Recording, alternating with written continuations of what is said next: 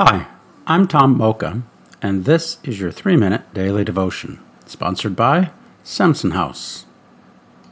Our scripture today is Ephesians chapter 1, verses 7 through 10. In him we have redemption through his blood, the forgiveness of sins, in accordance with the riches of God's grace, that he lavished on us.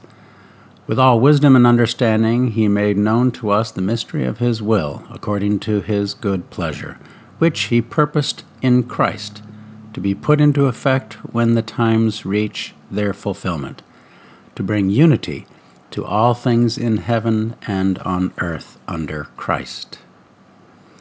Let's ponder that. Paul is simply greeting his Ephesian friends, but this greeting is loaded with meaning. He's reminding them and us of what it means to be a follower of Jesus. The stunning reality of complete forgiveness of sins thanks to the substitutionary sacrifice of Jesus on our behalf. It was the grace of God lavished upon us without our doing anything to deserve it. Furthermore, as if that were not enough, God has revealed to us his plans to redeem the entirety of creation through Jesus bringing unity to our disjointed world. Okay, that's a lot to swallow. There's no need for us to wade into the deep end of theology here. All we need to do is let the truth settle in our hearts. God really does love each of us, just as we are. He's gone to great lengths to demonstrate his love and bring us back into intimate fellowship with him. See Romans 5 8. That's true for each of us individually and the whole world. Sometimes life has a way of beating us down. We feel like we're in a hole from which we cannot escape.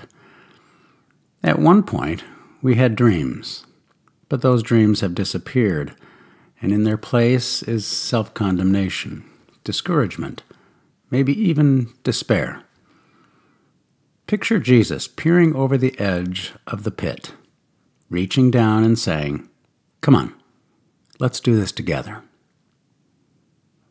That's more than a mental picture. It's reality.